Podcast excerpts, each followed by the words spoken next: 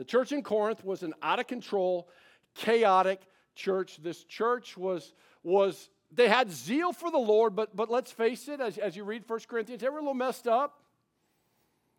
they, were, they were just a little messed up. Speaking of messed up, I, I, it reminded me this week of a story. Um, something that happened to me years ago is probably 10 years ago, and I was asked to do a wedding by a member of our church at that time, and it wasn't for him, but it was for his son who didn't go to our church. But I said yes, I, I would do it at that time, and and so I showed up at, at the wedding venue out in Florence, and um, things were just kind of getting ready. And by the time the wedding started, the wedding party started to, to show up, and then started walking up, and I noticed something was a little off, and and things were a little chaotic, and I was about five minutes into the, to, the, to the ceremony and realized that the entire wedding party was flat out drunk. Everybody was, was, was really wasted, frankly. I continued with the, with the way I should have stopped. And you know what? Today, by the way, I will stop.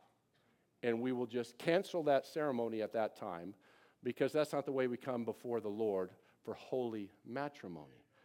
At that time, I didn't. I just kept going. We finished the wedding, and within a year, that, that couple was divorced. And um, it's a sad thing. I, I, I just, I'm just telling the story because sometimes in the body of Christ, we can just be messed up. We can just miss the mark. We can, we can, we can miss the moment and what God really has for us. And what do you do, though, with a church that's messed up? We probably just write off that kind of a church. Maybe we'd go out on social media and, and criticize that church in front of the whole world uh, for how messed up they are. The last thing we would do is want to come alongside that kind of a church, uh, engage with that kind of church. But, but that's not what Paul did. Paul came across a church here in this place called Corinth that was messed up.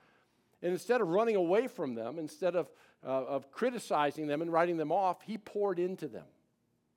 He poured into these brothers and sisters. He, he sought to bring them through to a better position. And may we do the same with the bride of Christ.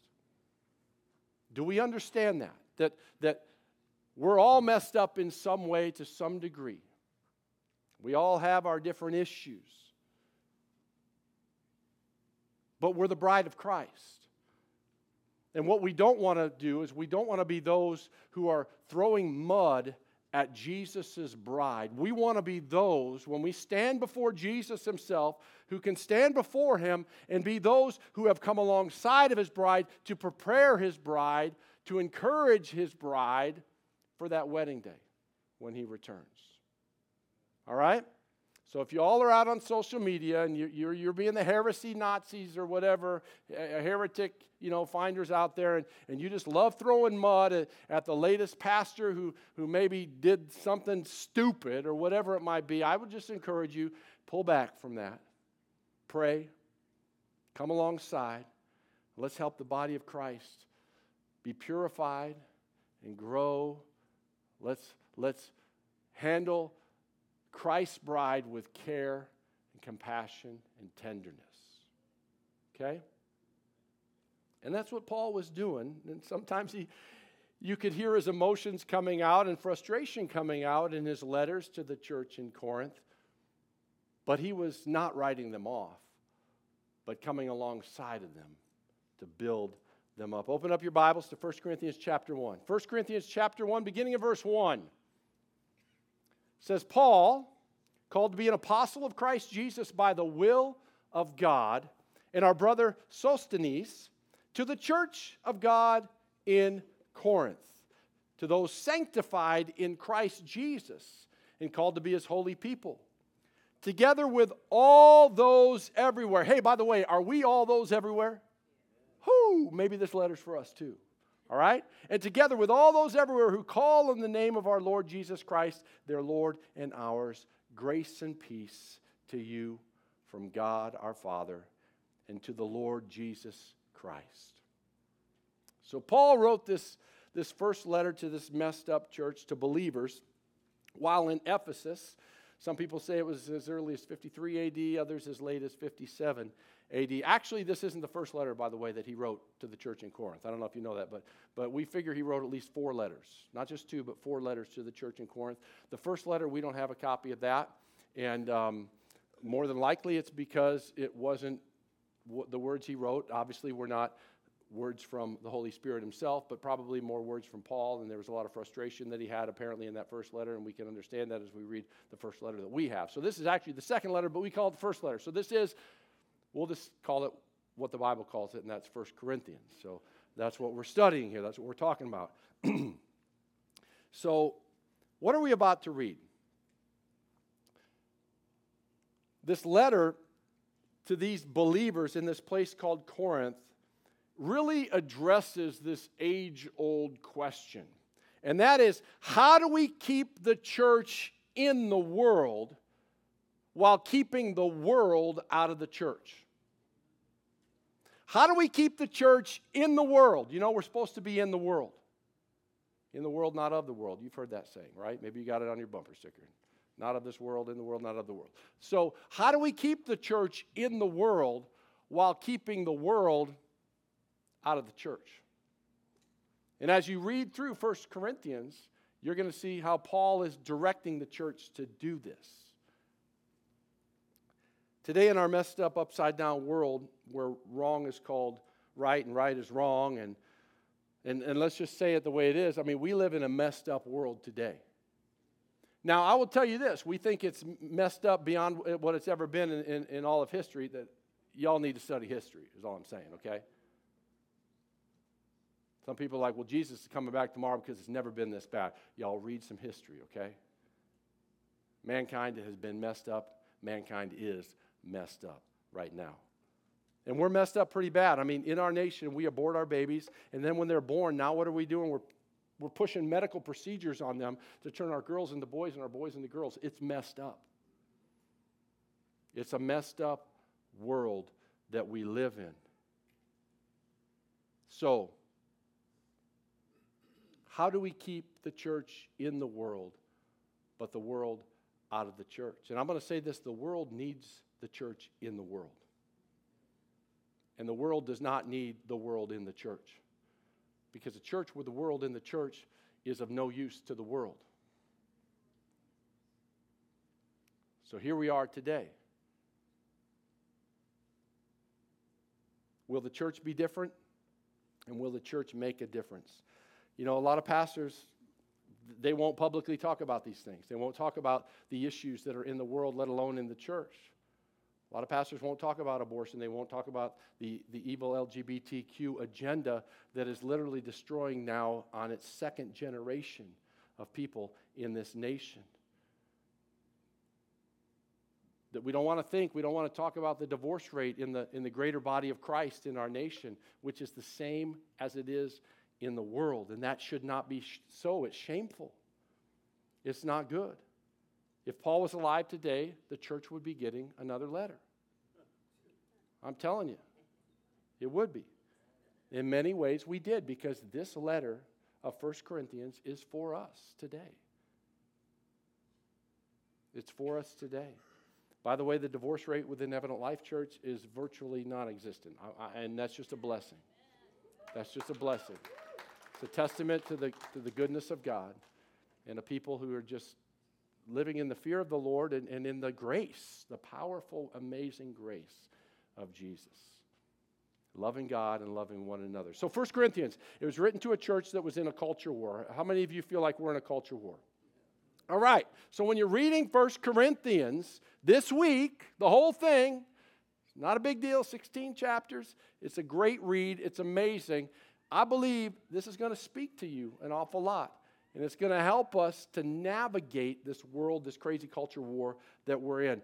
Two things that you're going to see uh, in this letter. This, is, this letter is really a response to, to two primary things. The first thing is, Paul received a letter from the people in Chloe's household. He got a note from them. It was kind of a little bit of a tattletale note from the people in Chloe's household who, who wrote Paul and said, Paul, the people here in Corinth are crazy. They're messed up. They're, they, they've gone off the rails. You got to do something about these people here. It's a bad situation. And so, Chloe's household wrote Paul to say, help, basically help. But then, Paul also got another letter. He got a letter from the, the church itself in Corinth, really asking for help, asking Paul questions, asking Paul to, to interject and to guide them and direct them through some different things that, that they were just challenged with as a newer church, trying to figure all this stuff out in a crazy, sinful environment like Corinth. And so that's kind of the backdrop of the letter, First Corinthians. It's Paul finding out Houston or Corinth, we got a problem. And, but hey, the church was also asking for help. That's a beautiful thing. So as we read 1 Corinthians, we have to decide each particular chapter and verse is this an answer to one of the questions that the church had, or is this Paul correcting a problem that he was being made aware of in the church? Point number one problems in the church. How many of you know that, that there are problems in the church? Right? Because there are people in the church. I just point that out, right? You know that old saying, you know, I'm looking for a perfect church. Well, it's it, as soon as you show up, you know, there it goes. It's not perfect anymore. You know what I'm saying? So there's problems. There's problems in the church. God is still sanctifying us. He's working on us. He's, he's perfecting us. He's getting us ready for that day when He returns. And yeah, there are problems in the church, and we have to learn how to navigate those in a loving, good, godly way that glorifies Christ. And so, in addition to pride, which was leading divisions and all kind of disruptions and chaos in this church in Corinth, um, which we find out about in chapters 1 through 4.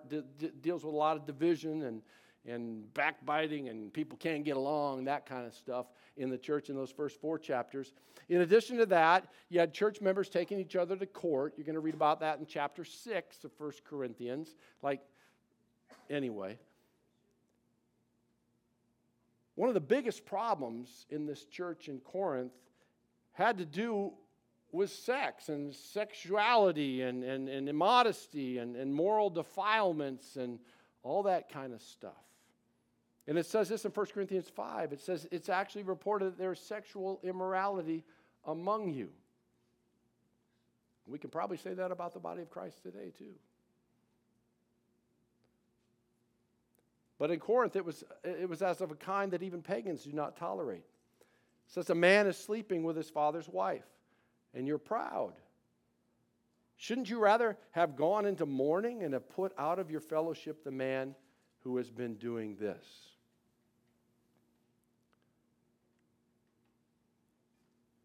Yeah, I know, that's pretty messed up. Pretty messed up. So, what, what was going on there? You know, when you look at the church in Corinth, they were fallen for the lie that, that so many churches had fallen for we're falling for and continue to fall for. And it's an old heresy called Gnosticism, is what it is. It, it's a misunderstanding of, of the body, of the flesh that we live in. It's a misunderstanding of that. And, and Gnosticism sees the body and the spirit as separate. And so you've got people who, who believe that, that, well, we worship God with our spirit and we interact with God with our spirit, and our body is something that we just kind of put up with, and it's kind of over here and we put up with it uh, until, until you know, it goes away and then we're, then we're really right and everything's great. But meanwhile, you know, that's over here, the body's over here, the spirit is over there. I've got my spiritual life, I've got my relationship with God life, and then I've got my, my, my flesh and my Monday, you know, through Saturday kind of life. And, and we just, you know, God understands, you know, how that goes. And that's what was going on in Corinth. Does that sound like anything that might be happening today, in the world today? I mean, I, I think it was. I think it is. I mean, you had people in Corinth that actually they would they would prophesy and speak in tongues and all kinds of miracles on Sunday when they would gather together. And then Monday morning, they're practicing incest and, and all kinds of other crazy stuff.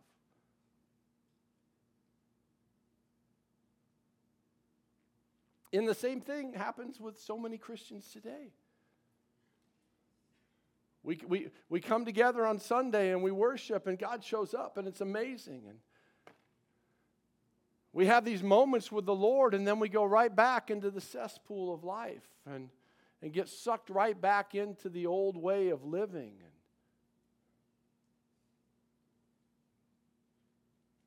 And Paul says it shouldn't be so.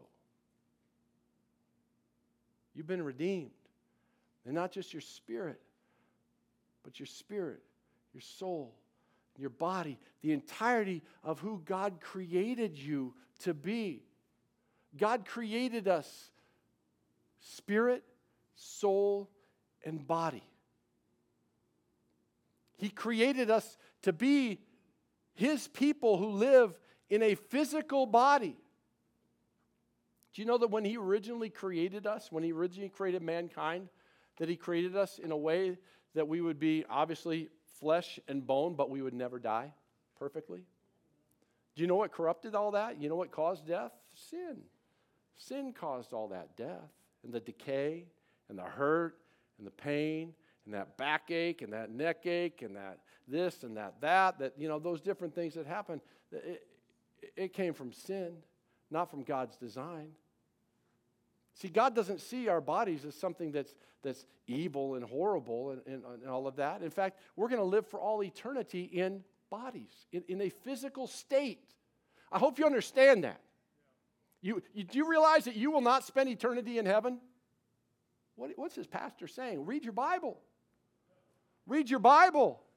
We spend eternity on a new earth. There's a new heaven and a new earth that's coming, Revelation 21, where all things will be made new and we will be resurrected and we will live with the resurrected bodily Jesus on a physical new earth in resurrected physical bodies with him forever. Forever.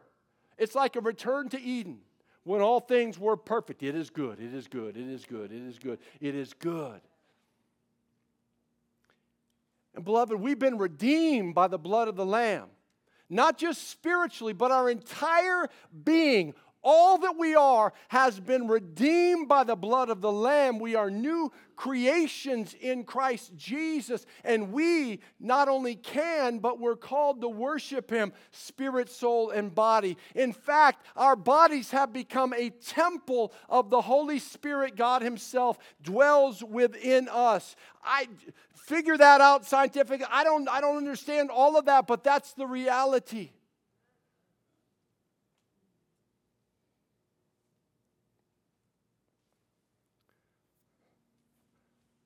Let me just say this.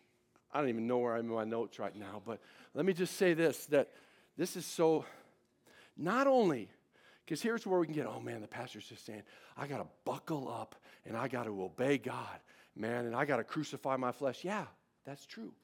That's true. You got to flee all that stuff. And that takes effort, that takes decisions. It's not always easy. We got to deny the flesh. We got to wake up. We got to choose the spirit, not the flesh. Choose to follow the spirit, not our old nature. The flesh in Romans is our old nature when it speaks of that. That's true. But here's the other thing God has given us all we need for life and godliness. Here's the other thing that you're going to read about in 1 Corinthians no temptation has seized you except what's common to man. But check this out but God is faithful. He won't let you be tempted beyond what you can bear, and He always provides a way out. So, in the middle of our temptation, in the middle of that temptation to go back to that junk of, of old, we can look to God and say, God, you promised there's a way out. Show me the way out. And grab hold of His grace, His power, and walk in that way out and, and, and, and say no. And say no. He's given us all we need for that. All we need. It's a beautiful thing. Let me read this. I, I, just paraphrased it earlier 1 Corinthians 6 19 and 20. Do you not know that your bodies are temples of the Holy Spirit who is in you, whom you've received from God? You have the indwelling of God in your life. So, again, when you wake up in the morning, is anything impossible? Do you need to just live for the mundane? Do you need to just be tossed to and fro by this crazy, messed up world? No, you have, you have the living God dwelling fully within you. Let's, let's live from that perspective, okay? And then it goes on. It says, You're not your own. You are bought at a price. Therefore, honor God with your bodies. With your bodies.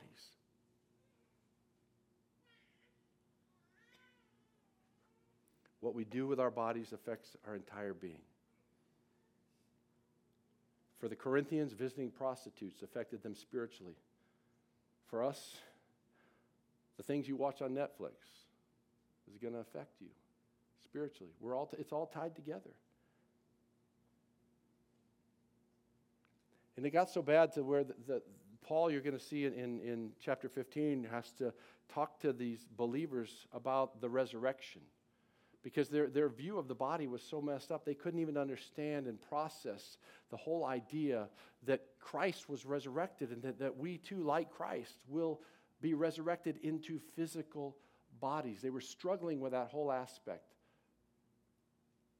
So let Paul instruct you in that and, and bring us all into right understanding of how we were created. So the Corinthian church was infected with sin. They were looking, they were acting like the world.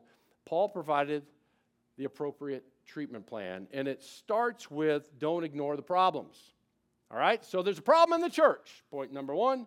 Point number two, don't ignore the problem. How many of you have a check engine light that came on in your, in your vehicle and it's still on and you haven't done anything about it? Don't ignore the problem. I have loved ones who ignored the problem and their whole engine blew up and it cost them thousands upon thousands upon thousands of dollars. Y'all, when there's a problem, when something's broke, when something isn't working, whether it's just a vehicle, your body, you know, something spiritual, how you're thinking about things, how you're acting, ding, ding, ding, the light is on. Don't ignore the problem. Problems don't typically just get better, they go from bad to what? Worse. That's how things go. Don't ignore the problem.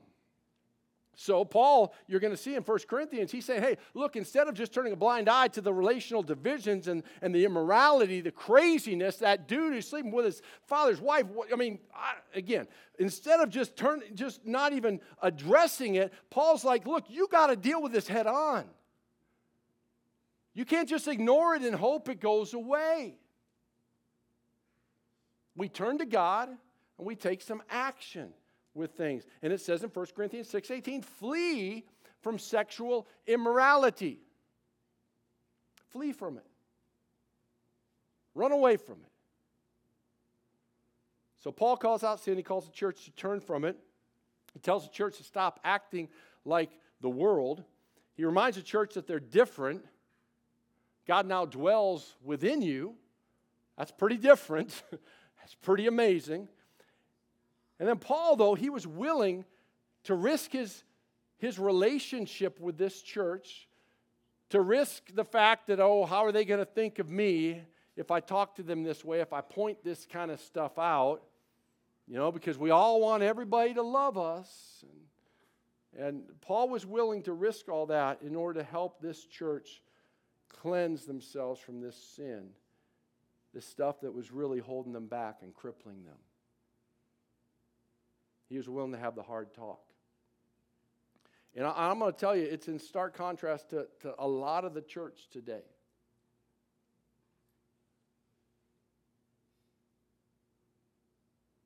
It is. That, that's why so much of the church just won't even talk about things as obvious as abortion and the issue with abortion and what it is. And by the way, as I talk about that, please know my heart and know where I am on this uh, because I'm going to speak out very, very vehemently and passionately about the issue that it is, the murder that it is, the, the, just, just how.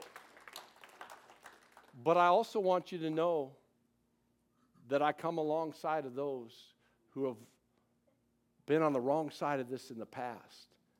and I'm going to hold your hand and I'm going to pray with you and we're going to walk through this and God's going to restore you and he's going to redeem you and he's going to he's going to pick you up. And you're going to walk with the joy of the Lord that was robbed from you as the enemy came and just took you down a wrong path. But we're going to talk about problems.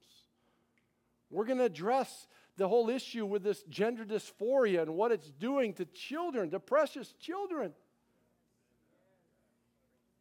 We're going to walk with people through this stuff and not just call, we don't just call this stuff out, we, we walk this stuff out. We walk it out.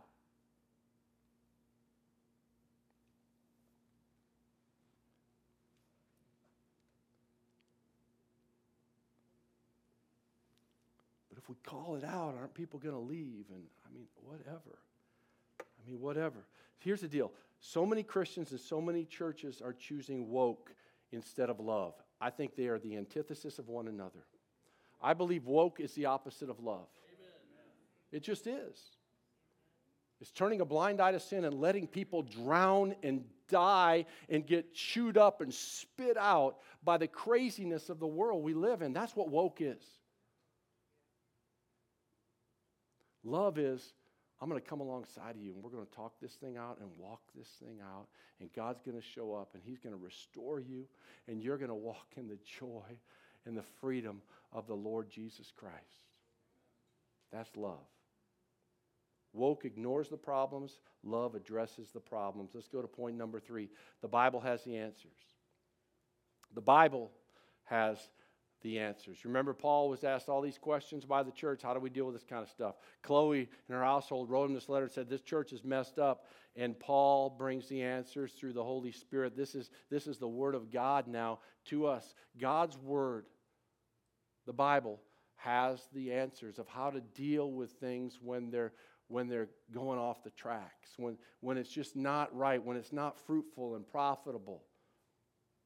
God walks us through and helps us deal with this stuff so that we can, we can be walking in God's grace and enjoying his blessing. So Paul says in 1 Corinthians chapter 7, we see this kind of this shift in, in, in the letter. And, and Paul says, Now for the matters you wrote about.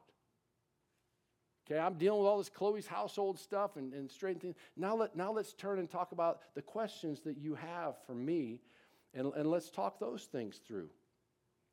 See, there are things that the church must altogether just stop doing. We've just talked about some of those, right? You just got to stop it. Just stop, right? Flee, stop. But then there are also those things the church needs to start doing and do more of. And for a lot of you right here today, that, that might be the, the side of the, of the coin that you're on right now. Man, you've been walking with the Lord for a while and you, you've just seen so much of, uh, uh, of your old habits falling off of you. But maybe you're, now you're in the season where there's things that you need to start doing and maybe start doing more of. But again, it's not about performance, it's just about walking in the ways of God. And those ways are good and they're profitable. The ways of life. So here are two examples. I want to look at two examples of, of the call to do more of it but do it well. Example number one, the Lord's Supper, communion. Do more of it, but do it well. 1 Corinthians 11 26. For whenever you eat this bread and drink this cup, you proclaim the Lord's death until he comes. So whenever you do that, we're proclaiming the Lord's death until he comes. That's a good thing. We need to do it, we need to do more of it, but do it well. Because, as he continues in, in 1129, he says, For those who eat and drink without discerning the body of Christ, eat and drink judgment on themselves. So, anyway, just a, a heads up next month we're going to start taking communion together every week. We're going to do it, we're going to do it more, and by God's grace, we're going to do it well. So, that's something we're going to start doing. Here's another example of do it more, but do it well it's spiritual gifts. 1 Corinthians 14. 1439 says, Therefore, my brothers and sisters, be eager to prophesy. Do it. Do more of it. And, and do not forbid speaking in tongues, but do it well. He says in, in verse 40, right after that, but everything should be done in a fitting and orderly manner. Do it. Do more of it, but do it well. Right? And we're going to talk more about this. Uh, I'm, I'm planning on next week really just going through 1 Corinthians 14 and talking about the spiritual gifts and, and that, that call that we have from God to engage in the things of the Spirit and to do it, do more of it, and do it well. Number four, let's apply it. I got a roll here because we got some baptisms coming up. Let's apply it. That's one thing you're going to see also in this letter is that Paul's not just saying a bunch of stuff just to say it and give a bunch of doctrine, although there is a lot of doctrine and there's truth and there's principles, but he wants us to apply these things. He's dealing with real issues, real life, real church here, and he wants us to apply these things to our lives, to our fellowship with one another, and to the body of Christ. But check this out should we be applying the practice or the principle? Yes, yes. Sometimes, all the time. All, you, know, you know what I'm saying? Is this letter, 1 Corinthians, a how to manual for us to copy every practice outlined by Paul to this church in Corinth at that time? Or is this letter laying out timeless principles for us to adopt for all times? Yes, yes, maybe, yes, but, well, okay.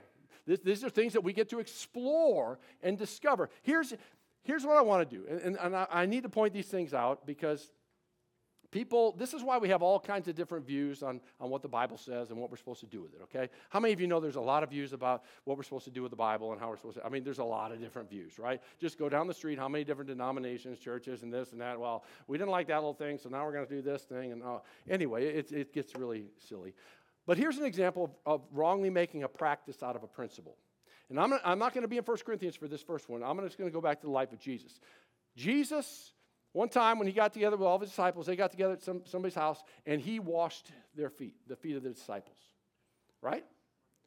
So, why did he wash their feet? Well, he washed their feet because their feet were dirty. Because they showed up, they're wearing sandals, their feet were dirty, all kinds of stuff, I'll use that word, stuff, all over their feet. And when they came into the house, the, the, people needed their feet washed because they would sit around and they'd have their feet right in front of somebody else's face. And so typically a servant of the household would come and wash everybody's feet and get them all cleaned up so that when they were hanging out together, it was pleasant, right? Jesus, on this occasion, he got on his knees and he grabbed the water and he grabbed the cloth and he washed their feet. It was a practical thing that he did, but the principle is that we are to be servants to all. It's better to serve than to receive. We need to serve one another. So, my feet don't get dirty when I come to church, y'all. Because I took a shower, I put socks on, I got shoes on. Man, they're, they're taken care of. I mean, but you know what gets dirty when I come to church? Sometimes my truck gets dirty. So y'all want to bless me? You know, you can do a, we can do a truck washing or a car washing when we come to church, and, and that would maybe be the equivalent. But let me, let me give more of an equivalent to this. Do you want to you want to follow the way of Christ? When you come together, are we together right now on a Sunday? You want to be like Jesus? When you come on a Sunday, look for opportunities to serve those that you come together with. Amen? Don't just come to receive. It's better to give than to receive. We're called to be the servants of all of one another. I'm going to tell you right now, we have some needs here on Sunday mornings as we gather together. There are people who faithfully every single week, every single month serve in kids' life. They need your help. They need you to grab that towel to wash those feet, per se, to serve those kids. You want to be like Jesus and take the principle of Christ? We don't need our feet washed here, but we need our children ministered to in kids' life. And I want to implore you. If you have, you don't, and you don't have to be, it's not a teacher, you're, you're a class facilitator. Man, Kelly and her team, they've got everything all set up for you, and it's a joy to pour in to these little ones. It's a joy. So there's one principle over practice. Here's another one um, back in the day in Corinth, in 1 Corinthians chapter 11, um, this one's often misinterpreted and misapplied. It talks about women. And people look at, at 1 Corinthians chapter 11, oh, women should wear hats. Women need to wear hats in church, really? Well, firstly, there's nothing stated in 1 Corinthians 11 about hats. There's nothing. The word veil is used, but it's never talked about a woman wearing a veil. It equates the woman's hair to a veil. Kind of talks about her hair being that of like a veil. It doesn't say anything about a woman wearing a veil, less, much less about wearing a hat. So it's really that passage in 1 Corinthians 11 is really about hair. Men's hair should be shorter than women's hair. Why? Because of the principle is that the person sitting behind you in church should know whether they're sitting behind a man or behind a woman. But is that really the principle that, that, that Paul's really getting to in the church and what our understanding? Is it all about hats? No. Is it all really about the length of our hair? No. That's not the big principle and message that Paul is presenting here in 1 Corinthians chapter 11. The deeper principle is that men and women are different. Can I get an amen? amen. Men and women are different. The purpose of this passage isn't about hats, it's not about hairs, but it's about heads. But now you're thinking about a head. You know, not, no, not about our, our heads. The message is the diff- real difference between men and women. It's about that God is the head of Christ. Christ is the head of the church. He's the head of the man, and the man is the head of, of the woman. Ultimately, God is telling us that in Christ we're still male and female. Amen? Amen. We're still male and female. We haven't been neutered. Our God given gender matters. And it matters to God. And when we worship God, when we come together, we're not just worshiping Him as a bunch of humans according to God's perspective, we're worshiping Him as men and women and he's glorified by that distinction. It's beautiful to him. It's how he created us. And when we worship him and live for him in the way that he created us, it most glorifies him. And so, again, the principle over the practice that we want to create. And it's not about hats, it's about the principle of headship. Context matters. Don't read other stuff into Scripture. That's called eisegeting. We don't want to do that. We want to, we want to take what God is saying to us and let that be what it is. So I want to invite the, the band to come up. I want to invite Pastor Phil to come up. We're going to close out here and we're going to do some baptisms. As you're reading through 1 Corinthians, my prayer is that you get excited. You get excited for the fact of what Christ has done for you in that you have what you need to say no to the, to the stupid, silly, hurtful, harmful stuff of your past, and that you can walk in freedom now in Christ Jesus. I want you to get encouraged that, that we can love one another in such a way that the body of Christ is built up. As you're reading through 1 Corinthians, I want you to just get excited about the gifts that God has for us that He is supernatural and we get to engage with God in a supernatural way. Y'all are watching over there. You know, and this, this closing is amazing, by the way. I mean, it, it's incredible, but that's a joke. So let me just say read the whole letter this week. There's something about reading the whole letter in one sitting if you're able to do that. Put aside some time. Just keep going, read through it. Make some mental notes. Make a couple, maybe small notes, but just keep going and get the bigger picture so that at the end of your 45 minutes of reading, you can go, wow, that's what God just said. There it is. And we're going to come back together again next week. We're going to dive a little bit deeper into 1 Corinthians, specifically chapter 14. It's going to be a glorious time. But at this time, we get to enjoy something that, that if this doesn't get you excited, then y'all, we need to talk. You know what I'm saying? We need to talk because we're going to do some water baptism. So, Pastor Phil, you want to take it?